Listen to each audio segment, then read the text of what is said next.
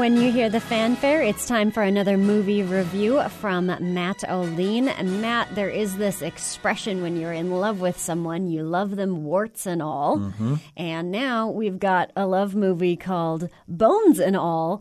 And and I read this and I thought, am I am I reading this correctly? This is a love story about cannibals. Yes, it is. Okay. And believe it or not, the director Luca Guadagnino, who did uh, Call Me by Your Name Mm-hmm. and the remake of Suspiria, pulls it off. I really like this movie. It's probably along with Tar, my favorite movie of the year so far. Neither movie are going to make any money. They're just they're just they're not movies that people are going to flock to see. Uh, but I watched the again, trailer. it's intense. we we have we have very intelligent listeners to this show, and I will tell them, you know, the, the goriness is not as bad as you think, and if you want to be challenged and see something different, this is the movie I, w- I would suggest they go to. So it's based on a novel by Camille De Angelis in, in 2015, which won which won some book awards. It is about two young drifters. Uh, Taylor Russell uh, plays the girl. She's about 18 years old, and Timothée Chalamet from Call Me by Your Name and Dune plays this younger man, probably early 20s, that she meets up with in the Midwest. So early on, we know the Taylor Russell character, she's a cannibal. She, I mean, she eats normal food too, but she loves to munch on people as well. That's part of her disease, her condition, and she embarks on kind of a road trip through the Midwest. And I think what really works about this movie is the sense of place. So we go through the upper Midwest, the plains, dingy settings, convenience stores, carnivals, buildings, and you kind of it's it's a road movie. It's a road movie and it's a love story movie on the road. Eventually, she meets up with Chalamet, who also has the same affliction. Uh, Mark Rylance from Bridge of Spies has a great supporting performance. Very creepy. I think he'll be Oscar nominated as well. So along the way, she meets people that have this same affliction, same condition. But what it really is, it's a road movie about young love. So the Chalamet character and the Taylor Russell character, they're really bonded together by their condition, but it's also a love story. And let me tell you, to pull off the fine line of a movie between disgusting and tenderness is hard to do, and it pulls it off. So it is a tender love story between these two young lovers who are kind of escaping their lives, chasing something. How do they fit in? How do they fit into the world? But this road movie takes us through Ohio, Indiana, Illinois, Nebraska, Minnesota. There is a Fergus Falls, Minnesota angle in this movie. Can't give it away.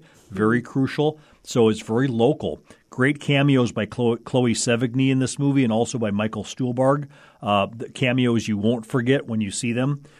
I really like this movie a lot. I would say it's Terrence Malick's Badlands meets Silence of the Lambs meets Bonnie and Clyde and Little Dracula thrown in. But the sense of place is so good in this movie. It's you feel like you're on the road trip mm, with them, mm-hmm. and it is creepy. There's a lot of creepy scenes. It's it's but how how Guadagnino paints this as the young love story t- it tends to rise above kind of a normal horror movie to this tender young love movie and it's it's an amazing balancing act Yeah. that he pulls off between disgusting and tenderness. Well, it's fascinating to have this idea of, of you know, it's one of the write ups that I read was about people on the fringes Mm-hmm. of society. So even if you are not a cannibal, which most of us aren't, Most of us aren't. You know, is there this sense of like you can you can identify with just that idea of you don't belong here? Yes. So I think that's again that's a crucial part of this movie is that when Taylor Russell meets Timothée Chalamet, there's this instant connection. They they both have endured kind of the similar things. Uh, they're ostracized from their parents. They don't know how they got this condition, and uh, you know along the way, I, I want to say there there are strange things that happen. I mean, there is a Bonnie and Clyde element to this film, a Badlands. If people have seen Terrence Malick's Badlands, it's kind of the Charles Starkweather killings back in Kansas in the 50s. Play uh, Martin Sheen, Sissy Spacek. That's a movie I would recommend people see. So there's there's elements of bad choices in here in, in the film as well, but ultimately. Uh, kind of the wide-eyed innocence of Taylor Russell, the actress, really pulls it off. It, it's really her movie. Chalamet is the bigger star, but she is the central performance in the movie, and it's a wonderful performance. And like I said, Mark Rylance, I don't want to give too much away about his performance, but he is creepy beyond belief, and I can see Yeah. a supporting nomination. Uh, he is a past winner, of course, for the Mm-hmm. Oscar for Bridge of Spies, but I can see a supporting nomination coming his way. But I just loved this road trip through the Midwest, and they don't have much money. You know, they meet weird people. They meet weird people at a carnival, weird people here. And it's just, it's a fascinating movie. A little bit of Jack Kerouac's On the Road as well thrown in. A lot of different influences, I would say. Well, in using a phrase like wide eyed innocence Mm-hmm. and in framing it about a movie about cannibals, and then you contrast it with something like The Silence of the Lambs, where he you know, seemed to delight in, in eating people, you get the sense in the trailer that she doesn't delight in this. No, but but she has to have it. She has to have it. it it's an affliction that, that, that must be fed Yeah, at some point. But, wrestling. but but she she has a line in the sand she won't cross. Hmm. And again, go see the movie because these lines in the sand. You know, where do you cross the line in Yeah. the sand? Are, are we going to munch on a dead How person, come across or are we going to make flesh? person make a person die to munch on them? Yeah. So that's where the line in the sand becomes very interesting. She does have a moral compass, and she plays. Taylor Russell is in her 20s, but she plays an 18 year old kind of runaway student. So there's a lot of people on the way that want to take advantage of her.